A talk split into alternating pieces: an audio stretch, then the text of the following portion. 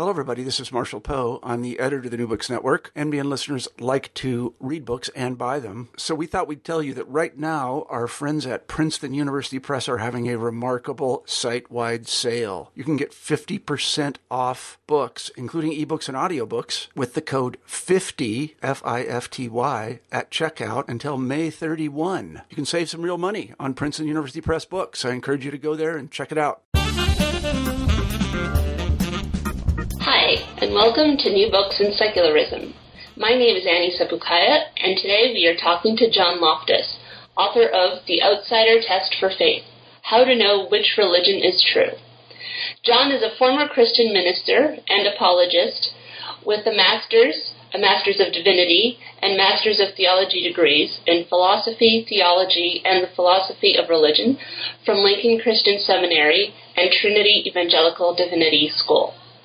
While in school, John majored under Dr. William Lane Craig, the infamous leading evangelical apologist and debater. John also studied in a PhD program at Marquette University for a year and a half in the area of theology and ethics. John has written several books, including Why I Became an Atheist, A Former Preacher Rejects Christianity, and the one we're talking about today, The Outsider Test for Faith, How to Decide Which Religion is True, both published by Prometheus Books. He has also edited two other books, The Christian Delusion, Why Faith Fails, and The End of Christianity, and co-written a debate book with Dr. Randall Rauser titled God or Godless, to be published in 2013 by Baker Books. We are here today at New Books in Secularism talking to John W. Loftus, author of The Outsider Test for Faith, How to Know Which Religion is True. John, thank you so much for being on today. Well, thanks for asking me. To start off, could you tell us a little bit about yourself and why you decided to write this book? I'm a former Christian minister and student and teacher in different colleges. I have a few master's degrees. I thought I would just pick them up all along the way. I got a MA, and that wasn't good enough, so I got an MDiv, and there's one more on the way to a PhD, and so I got a Master of Theology, all on my way to getting a PhD, and by the time I got into the PhD studies, I was quite worn out from getting all those master's degrees, that even though I was really, I only lacked a dissertation, basically, and maybe a couple of classes, and proficiency in two other languages. I was already proficient in Greek and Hebrew, but they wanted me to be proficient in French and German, too.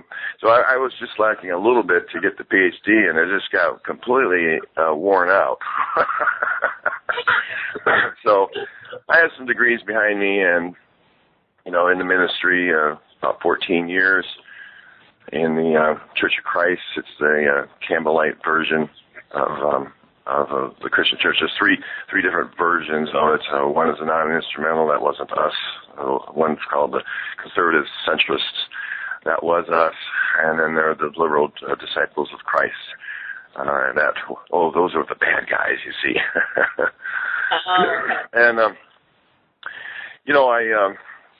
And I taught ethics and philosophy, Western Lit, and some apologetics classes for Great Lakes Christian College and Lincoln Christian University, and it just seemed to me that the more I knew and the more I experienced life, the less I could believe. It doesn't always happen that way to everybody, but it did with me. That must have been pretty convenient for a religious minister to figure that out. Well, it was hard. I mean, it was gut-wrenching. I would spend nights, walking, a little subdivision and, praying, thinking, and talking. Excuse me. And, it was just gut-wrenching. Everything I'd put, my time into for... I don't know, maybe 20 years, 25 years or something like that, given my early Christian conversion at about the age of 17 or so, and about 18, and, my upbringing in the Catholic Church, that, you know, all of a sudden it'd be wrong. So it must have been a really hard time for you. Yeah, it was gut-wrenching. It's very hard to realize after all of your studies and all of your plans. I mean, I was going to change the world, you see. Mm-hmm. And you know, I just realized that the world changed me. I guess, you know, my studies did. You know? So that's a little bit about my background. And you know, in one way, I have spent now approximately 40 years on a delusion. First, you know, as a student, as a believer, and as a minister and an educator, and now as a debunker. And you know, I'm still spending my time on this delusion, and it's maddening. You know, people yeah. People say, "Why don't you just walk away from it?" You know, and I tried for 6 years. I just kind of ignored everything and just got on with life. And you know, I got too much information, and you know, if everybody walked away from the faith and just went on to, you know, make some money and raise families, and you know, that's, you can't do that too, but just if you focused on that, then those of us who have left the faith, you know, we have a lot of information to share, and it'd be wasting that. It'd be wasting what we know. Right. Yeah. So, you know, I spent 40 years on a delusion, and I figure it's time to pay it back. Yeah. Yeah, we get other people to spend a little bit less time on that. Yeah. It's I want to give this delusion the trashing it deserves for you know, basically quote unquote wasting 40 years of my life, the only one I'll ever have.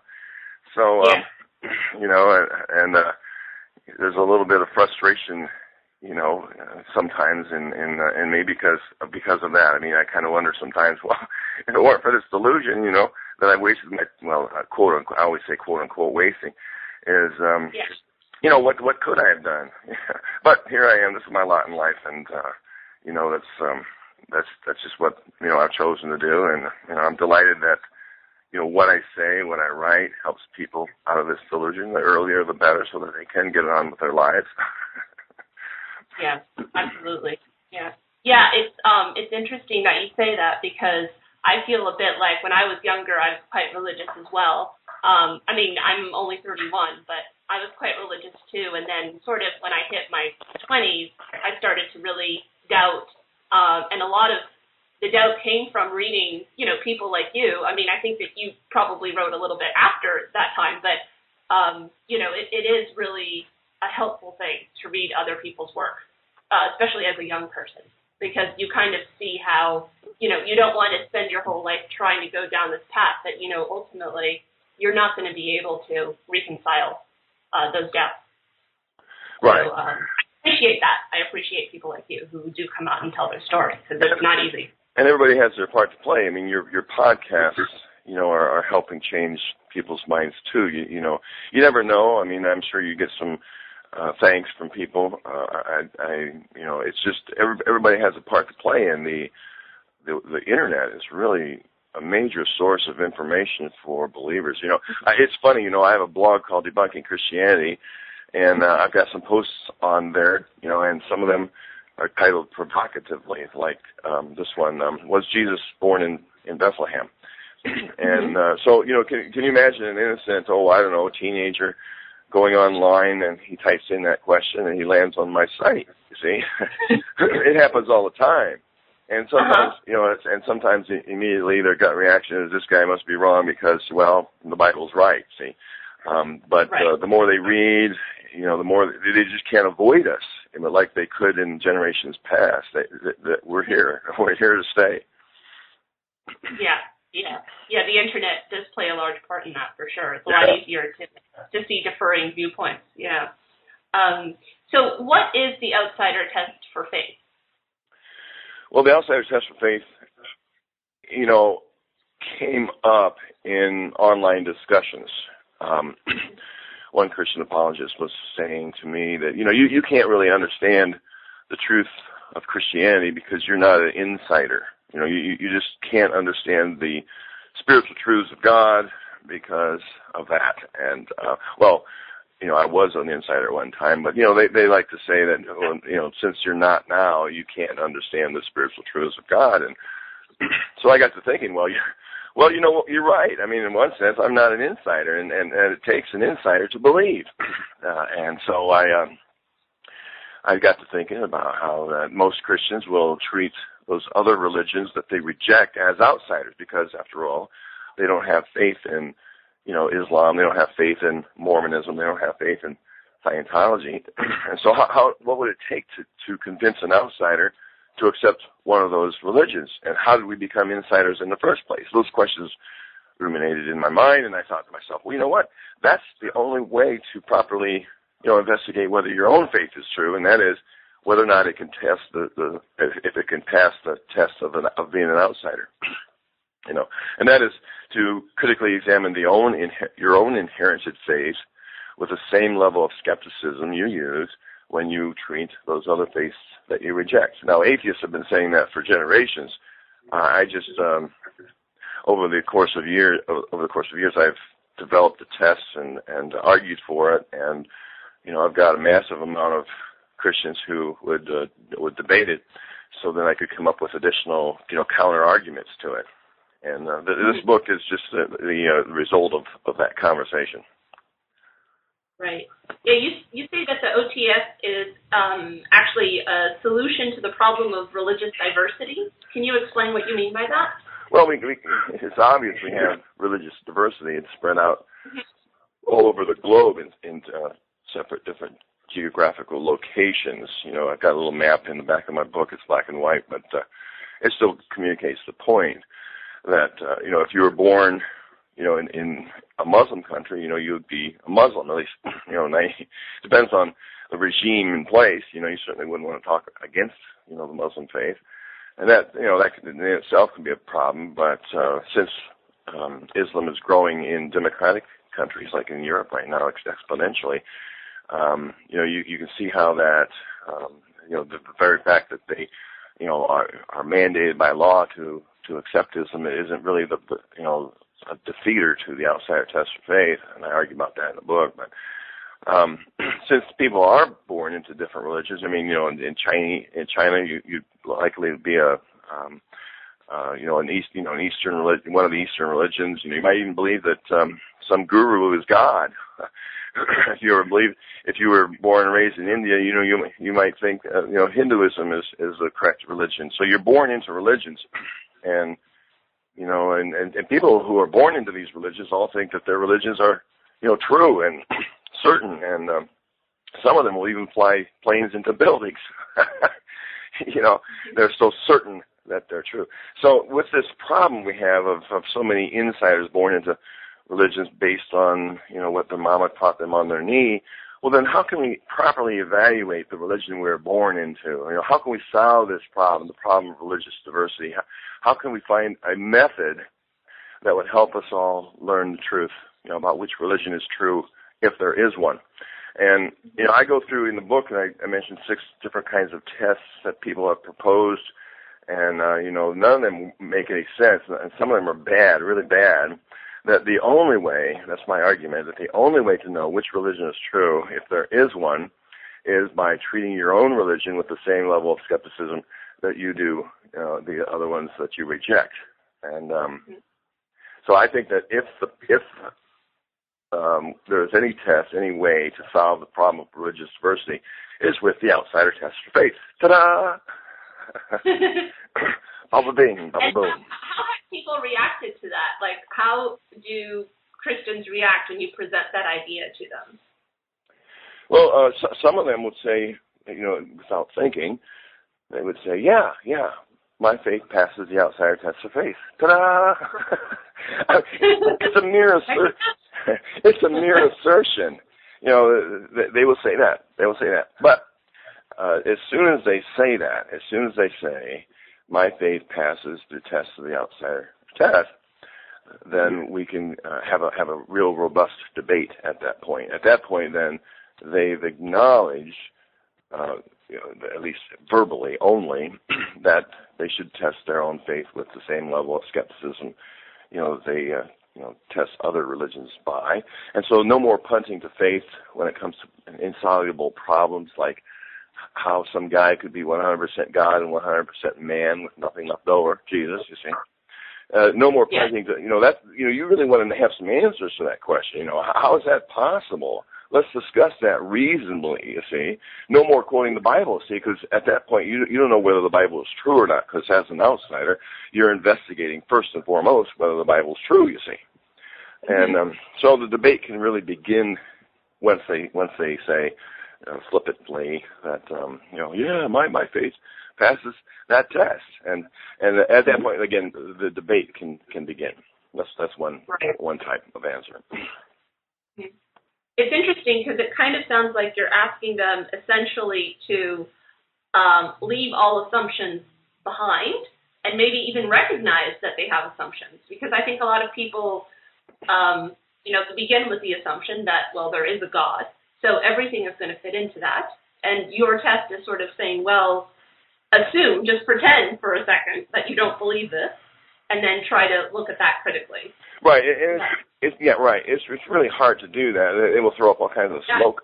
It will throw up all kinds of smoke screens. Like, I can't set aside all of my assumptions. I mean, I was born in a particular culture, and it's just psychologically impossible to put all assumptions off the table. And I agree. I mean, when it comes to worldviews, I mean, no one's asking them to set aside your entire worldview. I'm only talking about one specific plank in your set of beliefs, and that is, your religious beliefs. And I'm only asking them to set aside, the assumptions as much as possible. And I do recognize it's, it can be psychologically impossible for some believers who just simply can't do that.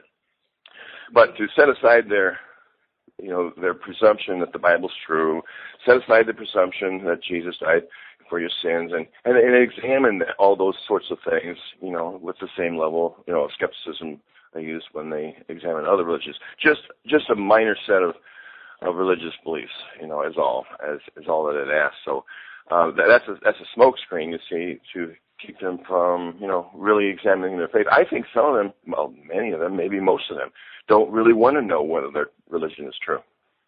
Mm-hmm. Yeah, and on that point, what do you say to people who say they don't care if their religion is true? Because there are a lot of people who say that, right?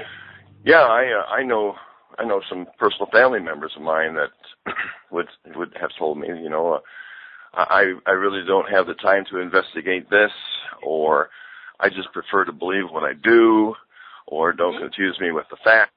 And one said, I prefer to believe, and even if it's ignorant, I just prefer to believe because, it makes me happy.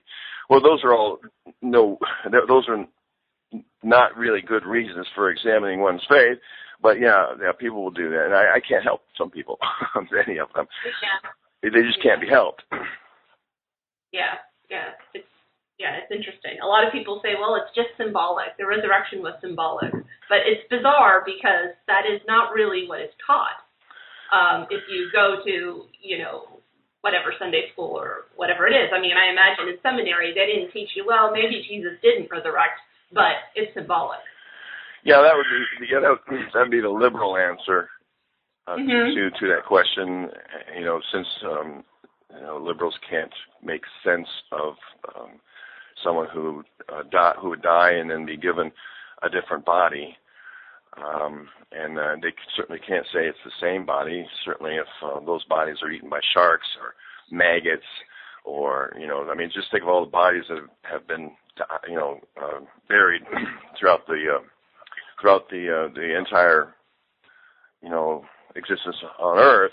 Those bodies have rotted away and turned to weeds by now. Well, then how can there be a resurrection for these bodies? They no longer exist, and if the bodies are now inside the stomachs of maggots or wolves or sharks, they're now part of, for instance, they would actually be one and the same with a shark body, you see.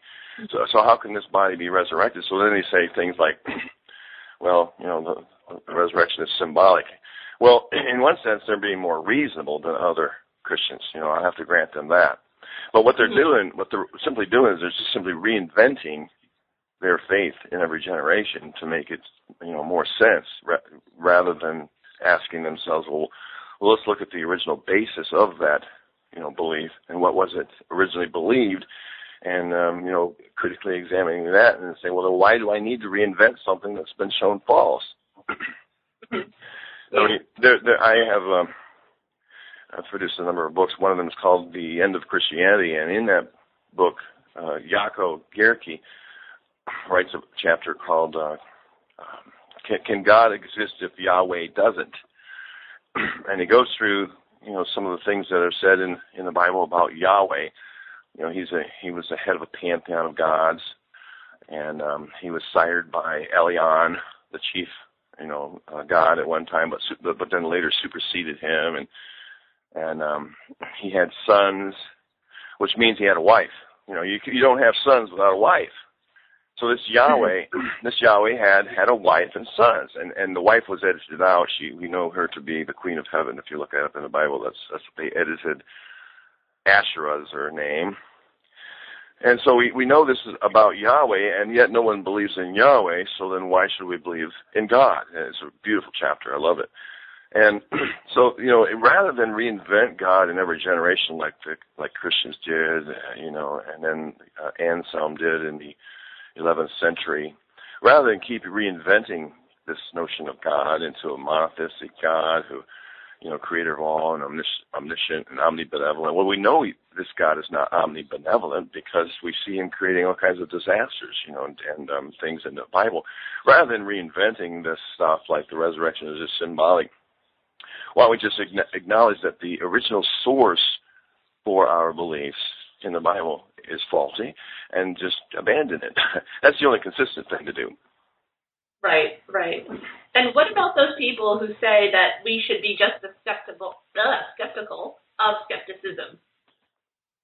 I don't know if you can allow this word online, but bullshit. I mean, you can allow everything online. I mean, that's just again bullshit. Mm-hmm. How can you actually be skeptical of skepticism? I ask these Christians who say that, are you skeptical of your skeptical conclusions that Scientology is wrong? I mean, think of the absurdity of being skeptical of your skepticism that Scientology is wrong. I mean, a double negative or a double, using that word twice in the same sentence negates it.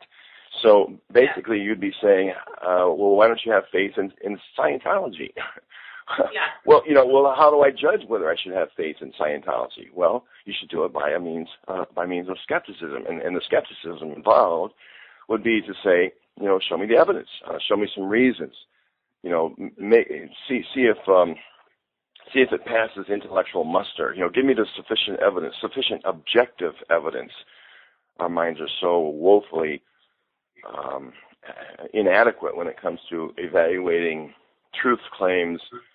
When when we have a need to believe that the only way to test whether or not these truth claims are in fact true is sufficient objective evidence, and they'll even debate that. They'll even say, "Well, why should I need sufficient objective evidence for my faith?"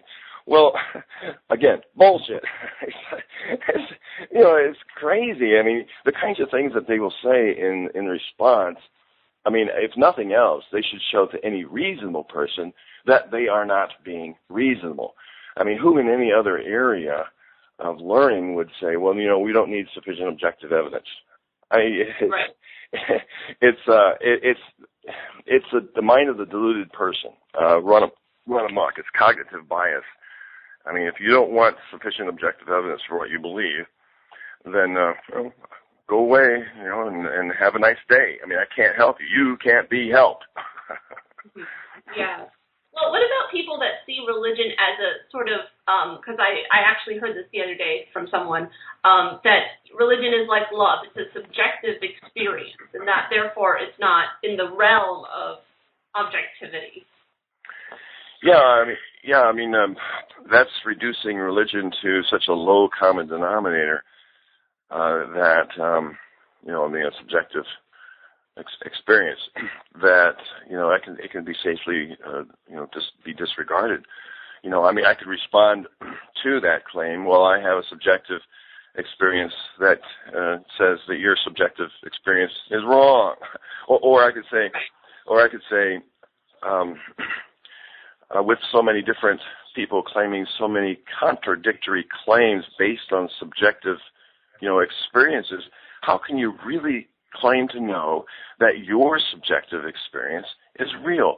You know, be honest about that, and come to terms with the fact that subjective personal experiences are only evidence of subjective personal experiences.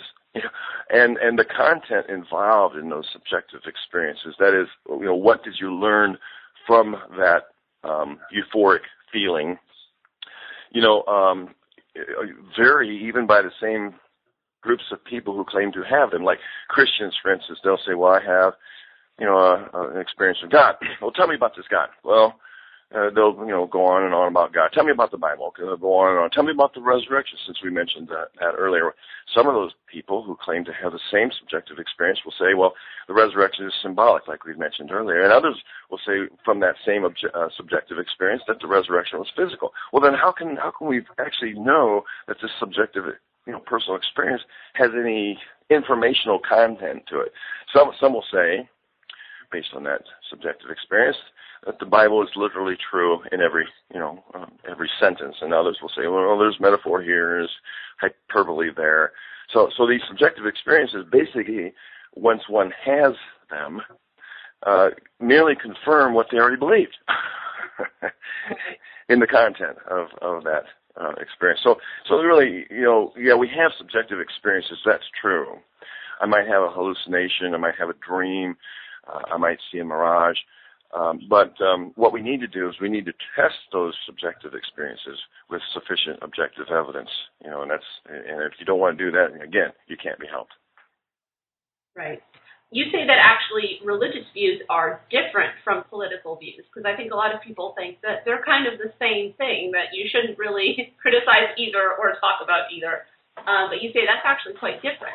What is the difference between those two? Well, yes, we need to have politics. You know, we just absolutely need, you know, agreed upon rules of behavior, and that would be morality, of course, and then you know, the politics based on it. You know, that which side of the street are we going to drive? You know, and in some countries it's, you know, on the left, and in America it's on the right.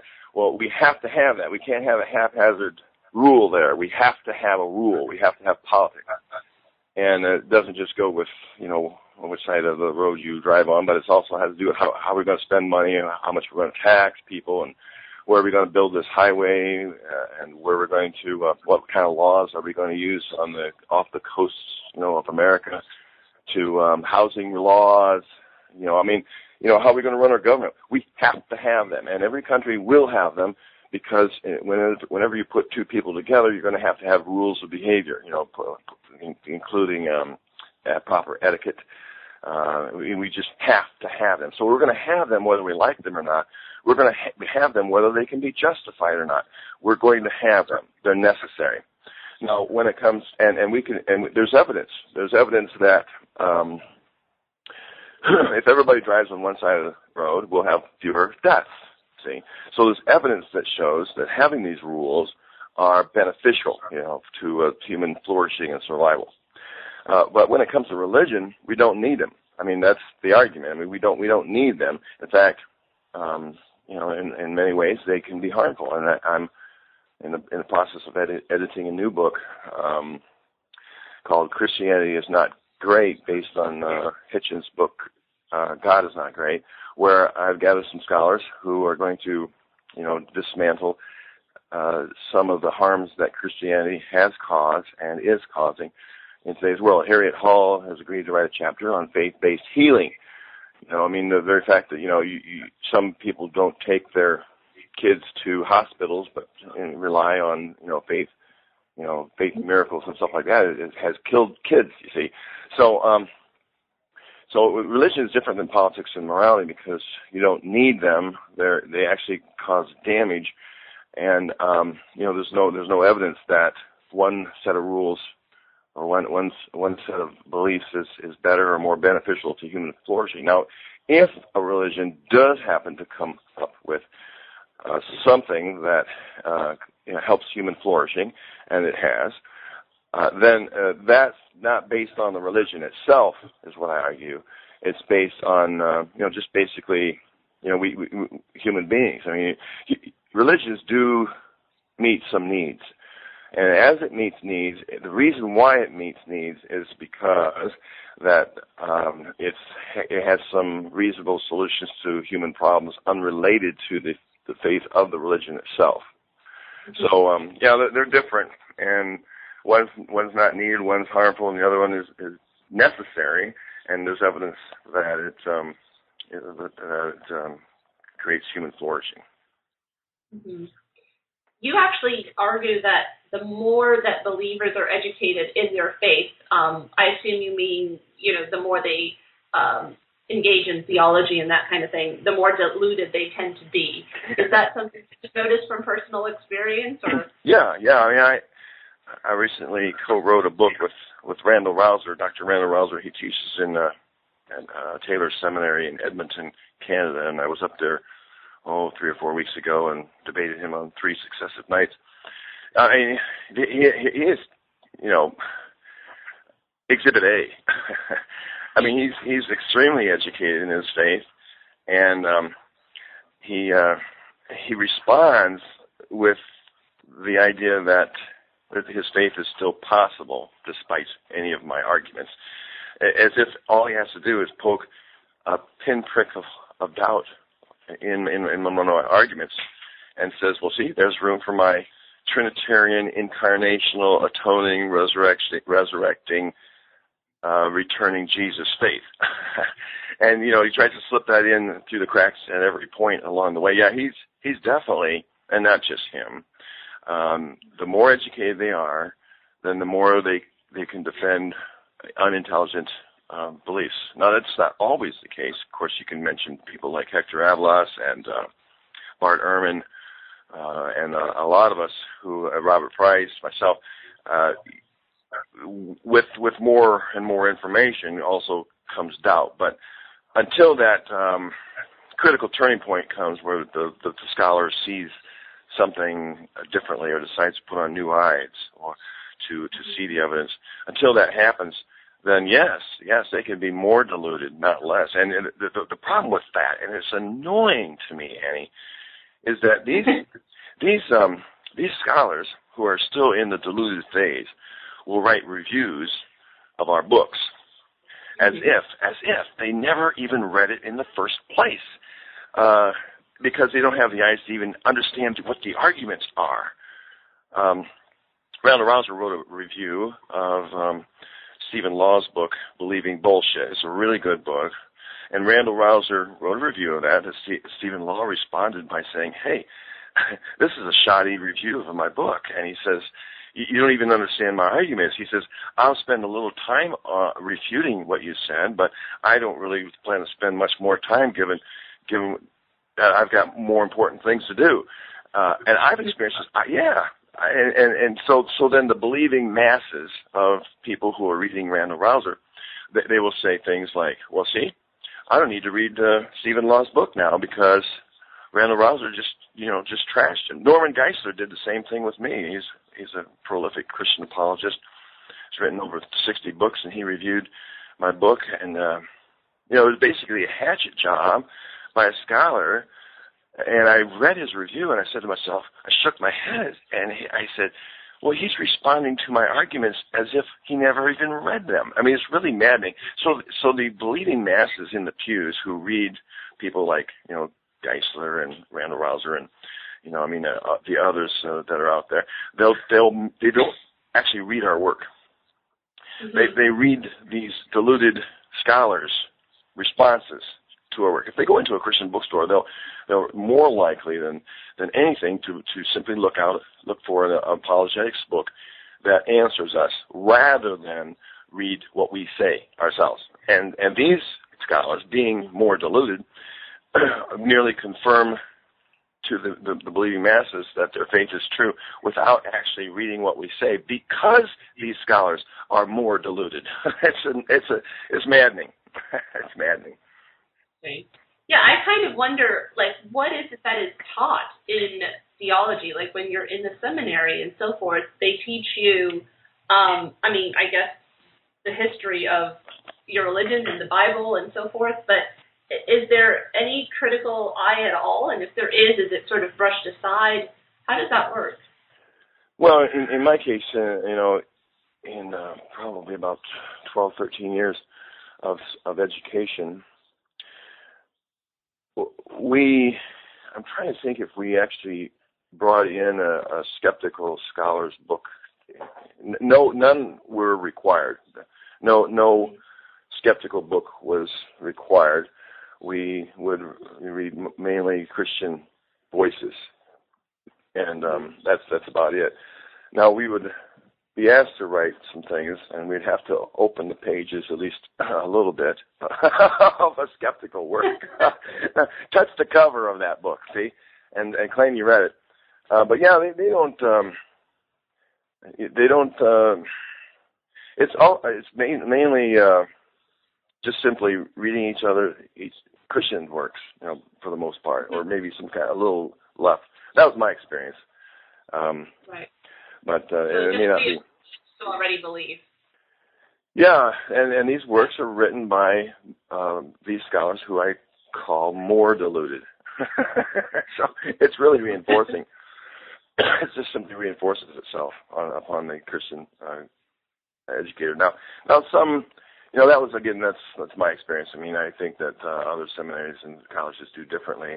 Dan Lambert, when he was teaching at John Brown University, he actually brought my book, Why I Became an Atheist, into his classroom, and it was required reading. So, I was, flattered by that. Richard Knopp at Lincoln Christian University uses that same book in his seminary classes. So, I mean, and that's to be applauded. It's being honest. So there's some various responses. Mm-hmm. Yeah. Why you argue at some point that in your book that trust is not the same thing as faith, and that religious people quite often confuse the two. Yeah, I argue in the last chapter of the book. Is that what you're referring to? The last chapter. Yeah. Yeah. So we're at the end of the interview already? We're at the last chapter. We made it to the last chapter. We can go on. Yeah. Not in order, but yeah. Okay. Yeah, that's, it is the last chapter because it's also a controversial one, and I know that. So, that's unrelated to the test itself. I mean, a Christian could say, well, okay, I can agree with the need for testing my faith, like John writes, but I don't agree with the last chapter. But if they don't agree with the last chapter, then that says nothing at all about the test itself, because I've already defended it.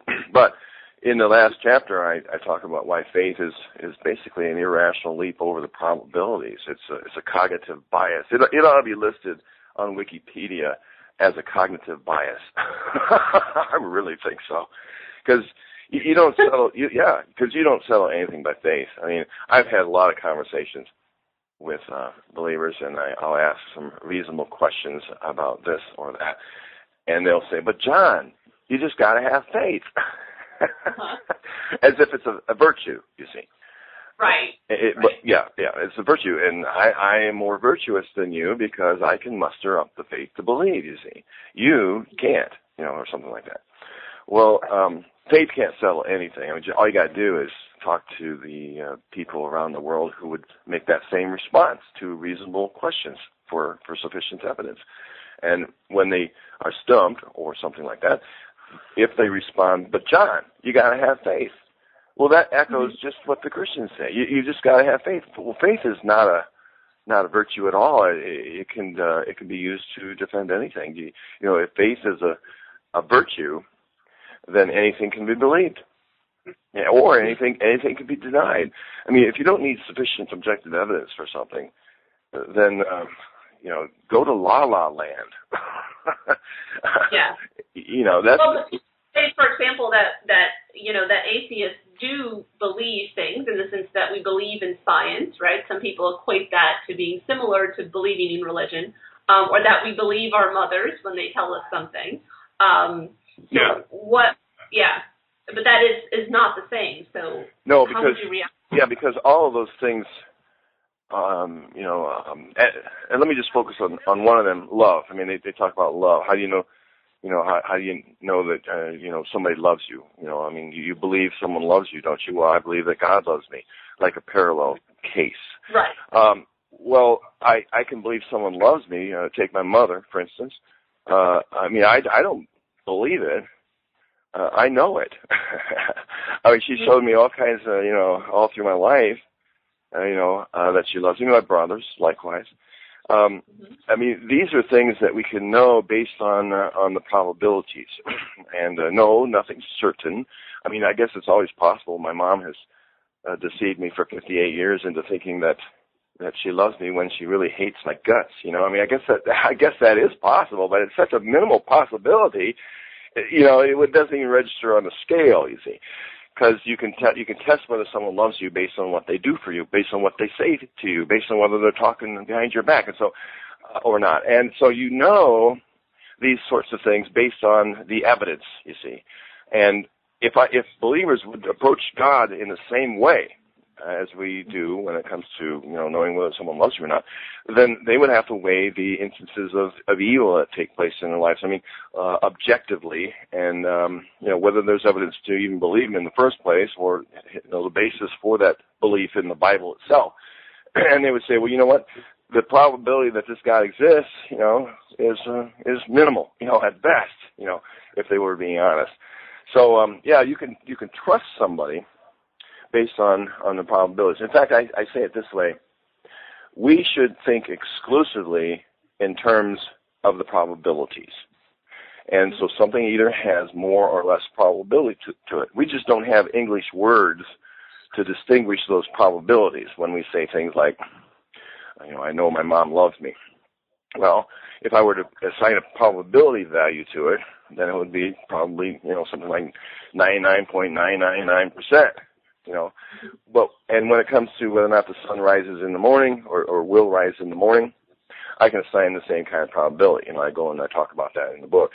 So all we have to do is assign words like, extremely probable or more probable than not to our words. We just can't do that with the English language. So when we say we know something, you could always respond by saying, well, to what degree do you know that? And then we'd be talking. Then we'd have a reasonable discussion. But to say, I believe something like God exists just as much as you believe the sun will rise in the morning, is that word again, bullshit. It's not the same. It's not the same by far. Mm-hmm.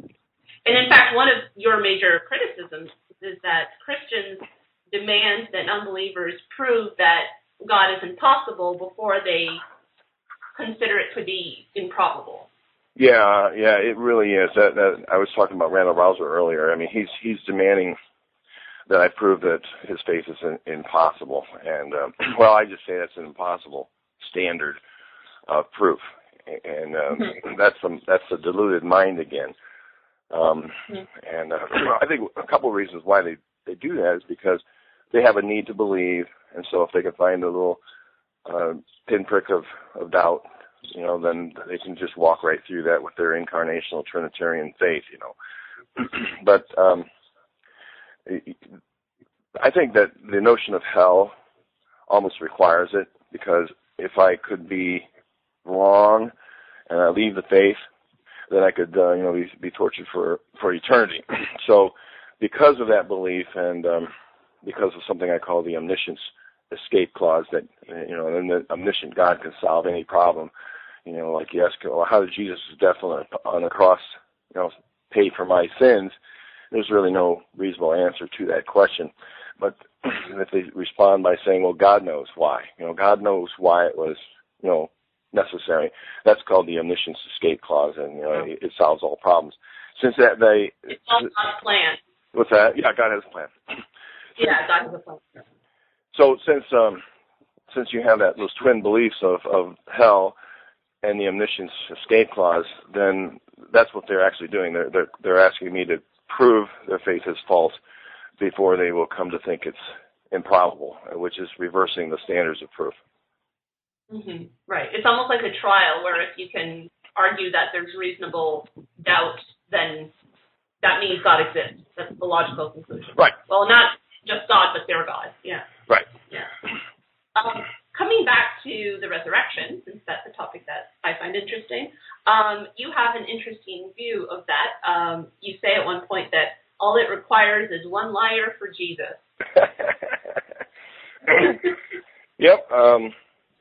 I fleshed that argument out in a whole chapter for why I became an atheist, the revised version. And it's, you know, if we're talking about whether or not a body was reanimated 3 days after being crucified and walked around, you know, Jerusalem and convinced people that a miracle had occurred, if we're comparing that hypothesis with the one that perhaps the Gospel of Mark invented, the empty tomb sequence. If we're comparing those two hypotheses, then the idea that Mark created the empty tomb scene at the end of his Gospel wins hands down. I mean, there are a lot of, that is the first line for Jesus, you know. All it takes is one little gospel disseminated through largely illiterate people who would possibly believe anything based on a vision. You know, we know that Paul was a visionary. He saw visions, you know, here and there. Even claims that the Damascus Road conversion was based on a vision to Festus. You know, he says, why should I be disobedient to this vision I've had? So he says Damascus Road experience was a vision. So with people who believe that visions are real and they communicate divine truth, then Mark might have had a vision. I mean, the author of Mark might have had a vision. And, hey, this solves the problem of, you know, why Jesus isn't walking, you know, among us. I mean,